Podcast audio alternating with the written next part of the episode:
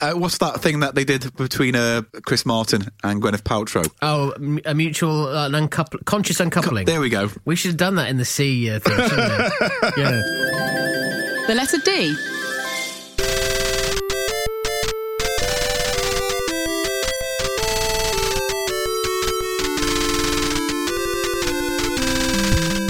Every week we look at the funny side of the dictionary. We just rattle through some of the big words, small words, words you never heard of, words that are new to the world, and uh, break down what they mean. This week it is the letter D. Paul Gannon, I called you double denim. Yeah. Needs little explanation. Uh, the look of a cowboy. Someone who wears jeans and a denim shirt. That's interesting. So basically, what you're calling me is a member of status quo. Yeah. All right, I'm happy with that. John Wayne's love child. Whatever you want.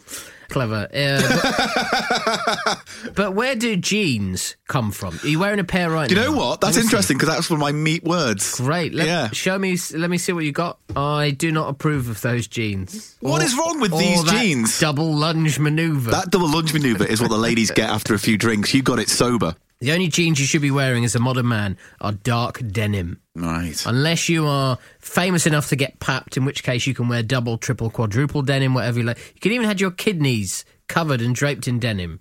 Uh, you should only be wearing dark denim. Throw away, seriously, those faded patch jeans. You know that kind of have, Yeah, yeah, yeah. Mm, They have like a white halo on the thighs. Yeah. They're horrible. This is not 2003. You're not in S Club 7. No, I used to get that patch in the groinal area and then Yeah. it would wear away. Well, um, I'm going to explain why you still get those. oh, I know why, mate. Throw away any jeans with deliberate rips. If your jeans are too long, as if Yeah. they go past your lower ankle, take them to a tailor or any kind of dry cleaners. For about £8, pounds, they'll make them fit.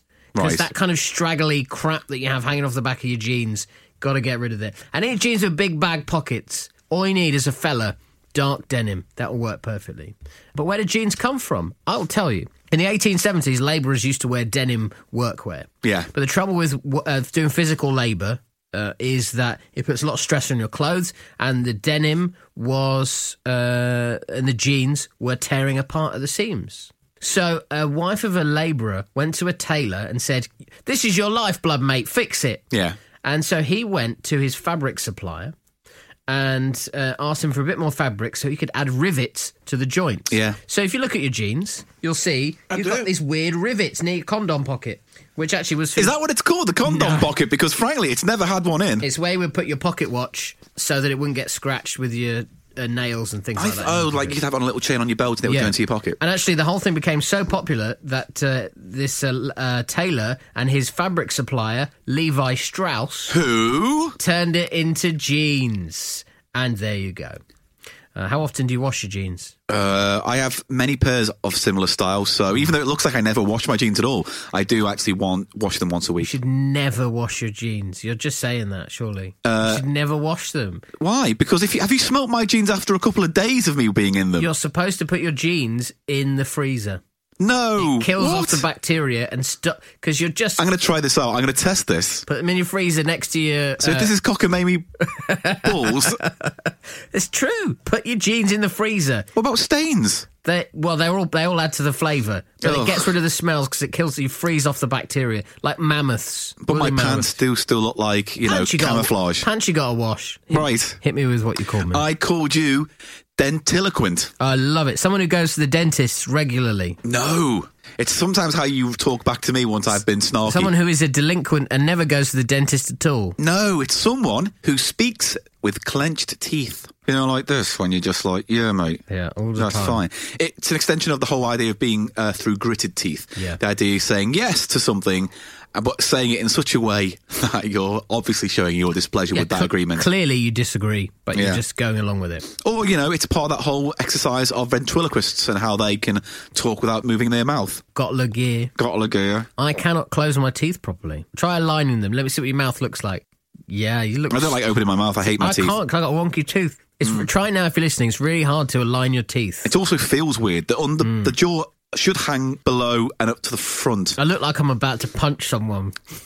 yeah, you do look like a bad extra on EastEnders. And this is the soon-to-be dude divorced podcast. Dude, Vorst. Yeah, when two blokes go their separate ways. Oh, Dude divorce is a port person toe. or a bisociation of two associated words. More commonly now, because these things happen more regularly, uh, they are known as Franken words. Okay. Though its origin is debatable, of Dude Vorse, a sports columnist in the Myrtle Beach Sun News may have coined it, or at least popularised it, back in 2009. Before Dude Vorse, you might celebrate Dudentine's Day, where two God blokes almighty. two blokes hang out together, uh, but in, in a non-romantic sense. You may also go and buy some brewskis before you have a bro down together on a Friday night. or have a bromance between Yeah. two mates. These are the kind of words that exist now. uh, what's that thing that they did between uh, Chris Martin and Gwyneth Paltrow? Oh, m- a mutual, uh, an uncoupl- conscious uncoupling. There we go. We should have done that in the C uh, thing, shouldn't we? yeah. But the male version of that, the all male version of conscious uncoupling, would be do divorce. Here we go. Time for this week's cheat, cheat, cheat, cheat letters. Yeah.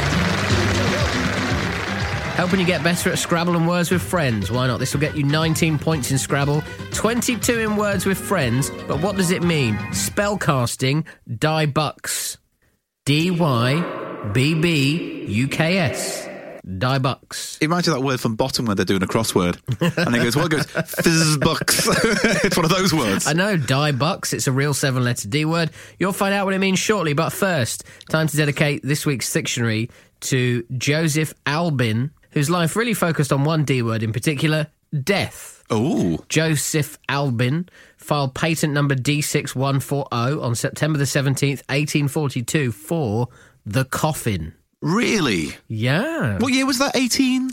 1872. The thing is about patents, very briefly, is that they're an interesting quandary because a great example of this is if you're a magician. If you're a magician and you've got a magic trick, what was popular around the late 1800s was other magicians stealing it by watch sitting in different performances in different areas and saying, oh, there's the lights, there's the string, or whatever. And so you had two options. You could either not tell anyone about this magic trick and therefore try and keep it secret, but if someone stole it, then they've stolen it and they get Yeah. away with murder. If you patent it, then you have to put the plans out on how the trick works. They have access to it. It belongs to you. Yep. But then the magician, that, that genie is out of the bottle. Yeah, coffin is a Latinization of the old Greek coffinus, which means basket. Oh. So in the old days, you go back to the Greek days, like 2000, uh, well, go back to zero. Yeah. And uh, yeah, they were just sticking bodies in the ground in, in baskets. First recorded in English was the word coffin in 1380.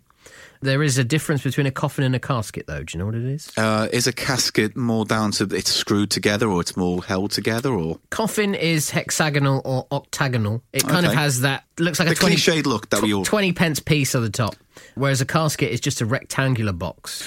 oh, yeah. pretty straightforward, more kind of Egyptian style.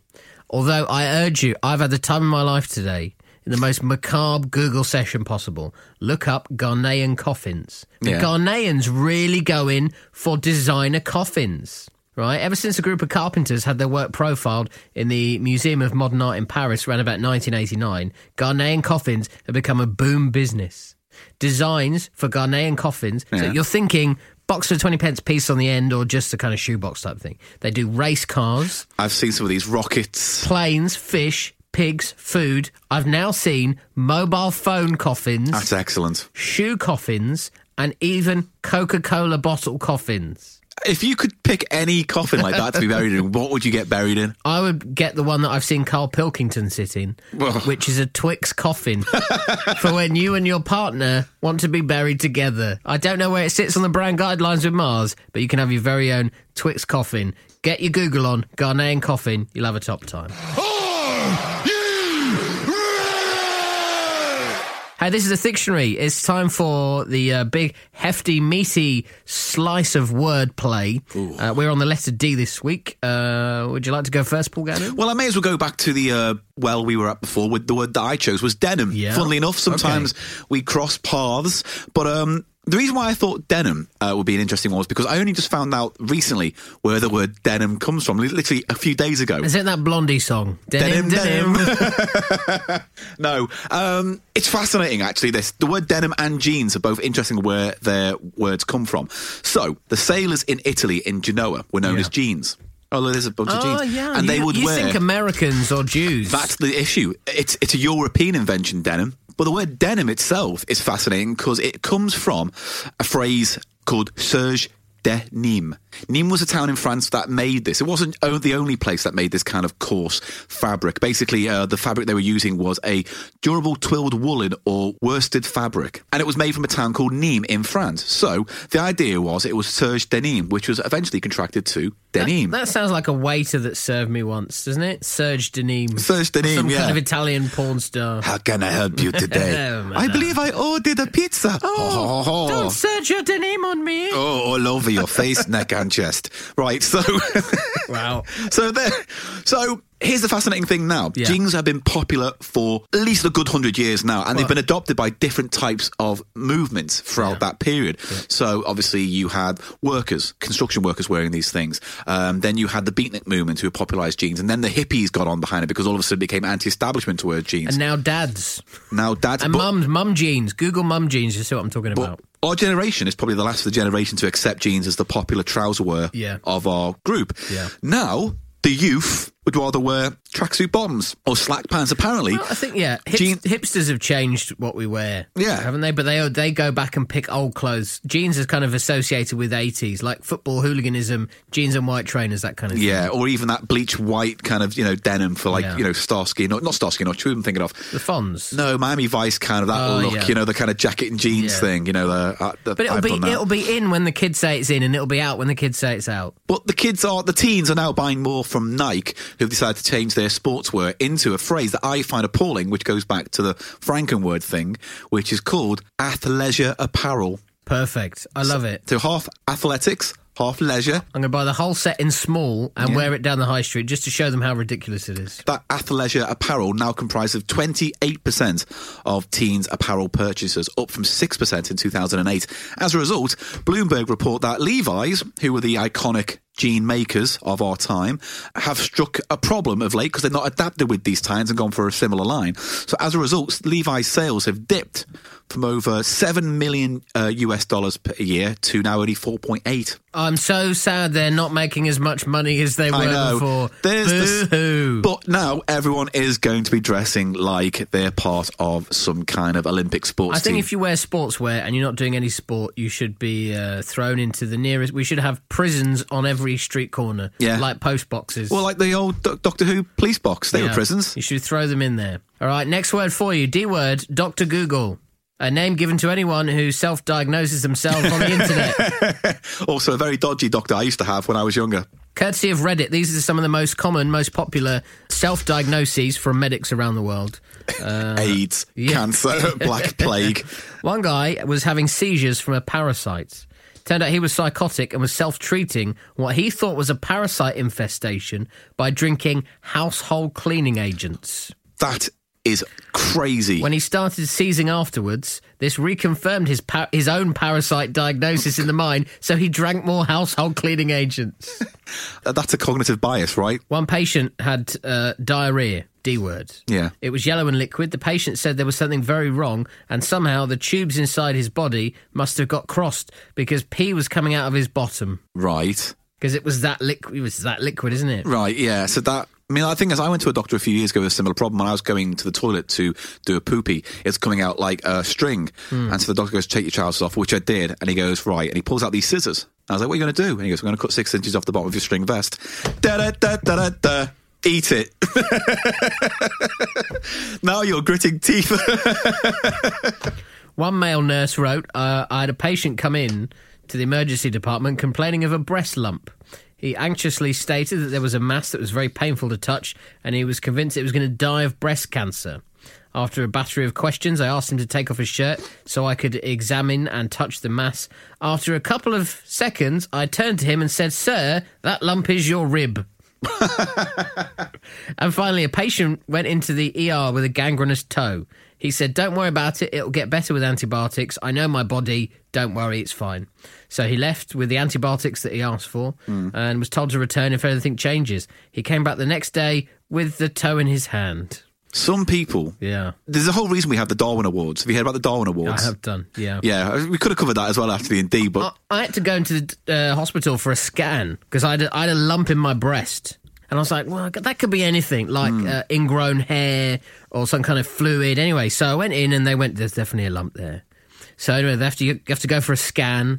in the hospital and sit there and they scan you and they check you and they diagnosed me with gynecomastia, What's that? the medical term for man boob. That's sad. the thing is, it's not so much that you were worried, and it's obviously a very upsetting process to Yeah. go through. The fact that they turned around and said, You've got man tits, mate. That You had to get a I d- doctor to I- tell you that. I did say, what is that? And they said it's enlarged breasts in men, triggered by estrogen or testosterone imbalance. Oh. So it doesn't mean I'm fat, just means I'm over emotional and I'm not doing enough sport. But you're not on HRT either. So I did have a small uh, brush with Dr. Google. Google, yeah. Uh, if you've Dr. Googled yourself, uh, please let us know what you've given yourself. Thanks. Well, And finally, here's the word I have for you. It's another one of my £50 words. It is dactylogram. Do you know what it is? Have a, what do you think it is? uh, a dactylogram. Yeah. Te- dactyl, pterodactyl. I think it is uh, five sided drawings or birds, pictures of birds. Can you give yourself a ding on that? Can I? No, because uh, actually you're wrong. You're such a prick. I'm going to give myself one anyway. There Um, Yeah, we go. do it. Uh, no, it is simply fingerprinting. Oh, I love it. Yeah, Yeah, I- telegrams, fingerprinting. Yeah, it's fascinating as well because we're all aware of fingerprinting being used in crime now. And you think, oh, it's obviously a turn of the century thing, maybe 17, 1800s they discovered it. Apparently, fingerprints were quite well known and quite common as a, as a term of uh, identification. They even think back in prehistoric times, like in Nova Scotia, they found artwork that was signed by artists with their thumbprints or palm prints. Also, in ancient Babylon, fingerprints were used on clay tablets as business transactions. So you'd put your thumb on the tablet to basically sign it. Yeah. And again, China had the same thing as well. China would uh, use uh, thumbprints on uh, their seals, you know, for sealing letters or documents. You could also use that wax and put your thumb. Uh, I have a slight issue with this. Go on. It's fine that you put your thumbprint on a thing to go, that's mine. Yeah. How the hell do I know what your thumbprint looks like? How do I go, oh, that's definitely uh, Paul's thumb? Ah, but here's where you fast forward a little bit ahead to understand why they might have done that. So, the first English use of it was done by, I'm going to have to read this out, was done by a guy called Sir H- William James Herschel in July of 1858. Now, what he did was he was the chief magistrate of Hooghly district in Jungapur, India. And he used fingerprints on native contracts. They um, obviously couldn't sign their name and things like that. And he was a businessman. He was trying to get their property, their land, their workers, however he could. He made a deal with a local businessman and said, off top of his head, he goes, Oh, just um, push your hand on this ink and put it on the contract. And the businessman was impressed. It became official. Oh, I've see what I've done here. What it turned out was they were impressed because they thought it was some kind of way of putting their soul or some part of them uh, imprinting it onto that document to make it more legal. Yeah. And that's just stuck. And he began to collect hundreds and hundreds of handprints from all the people he would work with on How did for. he know whose was who? Well, he didn't, but eventually he began to figure out whose were those markings and could Ah, s start to associate those handprints with people he'd worked with. Um, you go fast forward even to 1883. Mark Twain wrote a book called Life on the Mississippi. Which talked about a murderer who was identified using fingerprint identification. Same in a later book called Puddinhead Wilson, was in a court trial where fingerprints were used in the narrative to uh, solve that crime as well. Can you have a toe print? Potentially, yes. I, I guess that the same logic applies. Toe I'm just print- saying, all these barefoot burglars. yeah. Uh, some people can confuse uh, koala and gorilla fingerprints for human fingerprints. Uh, so if you want to rob a bank, take a koala in with you to hold the gun. If you get kicked in the face by someone who's barefoot, that- Potentially. that's how you know that you know I guess the thing is, we don't use our feet as much prob- around the house. It's It's, probably Jean Claude Van Damme. probably going to. If you got a roundhouse kick to your head, I don't need to see the fingerprints, mate. It was John Claude Yeah, Van was he- Damme. did he have a cause light and a mullet? It was Jean Claude Van Damme. Yeah, but here's the weird and gross thing to end this story out about fingerprints. So, obviously, we can use them to identify dead people. Uh, this one coroner and fingerprint expert noted that if you find a hand in water, like if a person's been drowned and they've been bloated out to all, you can't really recognize them. What you can do is because the skin is so loose, you can cut the skin off the hand, put it on your hand like a glove, and then use your own pressure to get the fingerprints off that hand and thumb. I'm sure they've done that in a movie as well. They probably have, but it comes from experience. You Wow. can take the skin off like a glove, wear it, and that's how you can get the fingerprints, which you wouldn't be able to Hmm. do in any other way. I was looking for a new hobby. Thanks. As I say, they've managed to use it because there's one story in 2000, 2012, they found a thumb in a belly of a fish. And I was like, oh, that's interesting. Where did the thumb come to? Through the process of investigation, they got in touch with this guy who lost a finger during wakeboarding, Wow. lost his thumb. I was like, is this your thumb? He goes, uh, yeah, where, where'd you no, find I've, it? I've got both. oh wait, no, it is. It's Yeah. mine. So the word again, dactylogram. it was dactylogram, yeah. Beautiful. My, Dactylogram. my final word for you is destinesia. That's a great band. Yeah, Destinesia Unknown. Uh, Destinesia, reaching your destination but forgetting what you went there for. Oh, I call that every single day of my life. More common during work hours. It is a real phenomena. Do do do do. Do you know why? Is is it because there's some- Travelling memory loss. I think it's because it's something to do with the fact that we have muscle memory and we automatically know where we're going without the thought process to tell us how we're getting there. Take away 9 million points. Oh, It is all to do with doorways. bloody doorways. Research, they've done computer and physical testing on many, many people. Hmm. Research reveals that our minds treat doorways as event boundaries. So you walk through a doorway, Yeah. your brain goes, that's the end of that chapter, and creates a new one. But Right. it doesn't retain the the memory that you had when you that you created in the previous room. So if you went from here to the kitchen, yeah. you'd be you, you would cross through two doorways. You'd be more likely to forget what you left here for. You get to the kitchen and then you go, oh, what? The And problem it's- is, I would forget before I left this door. My, that's my issue in general. I have a memory like a sieve. well, then you have a real problem. And then I would refer you to this quiz: signs to look out for that your memory loss is a problem. Oh God! Signs to look out for that your memory loss is a problem. Just so I know, this isn't Mr. Google thing. Where at the end of this list, I find out I've got Alzheimer's. Right? is- This, is... not one of those horrible. I have not Doctor Googled you. This is actually true. All right. Uh, do you have trouble watching TV or reading books and struggle to follow plots? No. Do you buy items from the shop, forgetting that you've already got loads of them at home? Yes. I do that. Febreze and quinoa are my big two. Toilet paper. Do your friends and family subtly try and take over tasks for you? No. Okay, then you're then you're right. All right. Okay. Good. What about this one? Do you know your way around town, but when giving directions to others, you don't remember the names of the streets? Yes.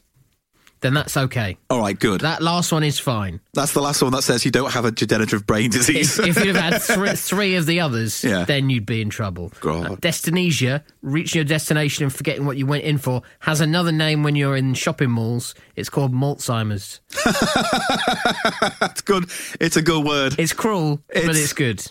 Uh, so the next time you struggle uh, to remember what you came in for, blame the doorways. It's Yeah. the door's fault. Just work in an open plan office. But there's an interesting uh, sidebar to this story as well, where they say if you drive long distances to get from your home to work, Yep. people can put themselves at danger because they'll forget what they're doing. They're so used to doing that journey that they'll Mm. mentally blank out. So they say if you take these long journeys, mix it up. On Tuesday, maybe go a different route or go on a different motorway or, Listen whatever. to a podcast at reasonable volume while you're driving. Exactly. See how you go. Not in your ear, just you know, within the car speakers, and make sure you can see your blind spot at all times.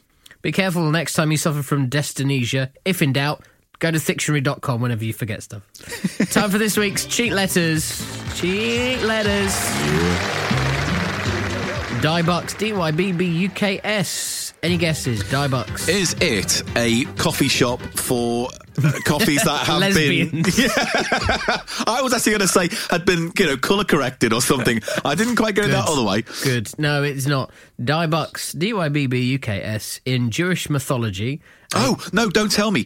Is it a box that holds a demon? Yeah, kind of, yeah. I, I, I've heard about this. It, there there was a horror film based on this very thing. That Hmm. yeah, Big in horror movies. Yeah. Uh, it is a malicious possessing spirit believed to be the dislocated soul of a dead person. Hmm. Still used in small Yiddish communities, the diebuck was featured as the main antagonist in horror films like The Unborn, Yeah. The Possession, and many of the paranormal activity movies. Hmm. we used a lot of uh, Catholic exorcism horror stories. You know, obviously the Exorcist is the great example. Yeah. This is that kind of Jewish replacement for that myth, legend, or whatever you want to call it. Really, Jewish word for some kind of evil spirit in a box. Yeah. I'm a living in a box. Hey, hey. I'm a living in the die box box. Box. Yeah, so there you go. It will get you lots of points. 19 in Scrabble, 22 in Words of Friends, die box.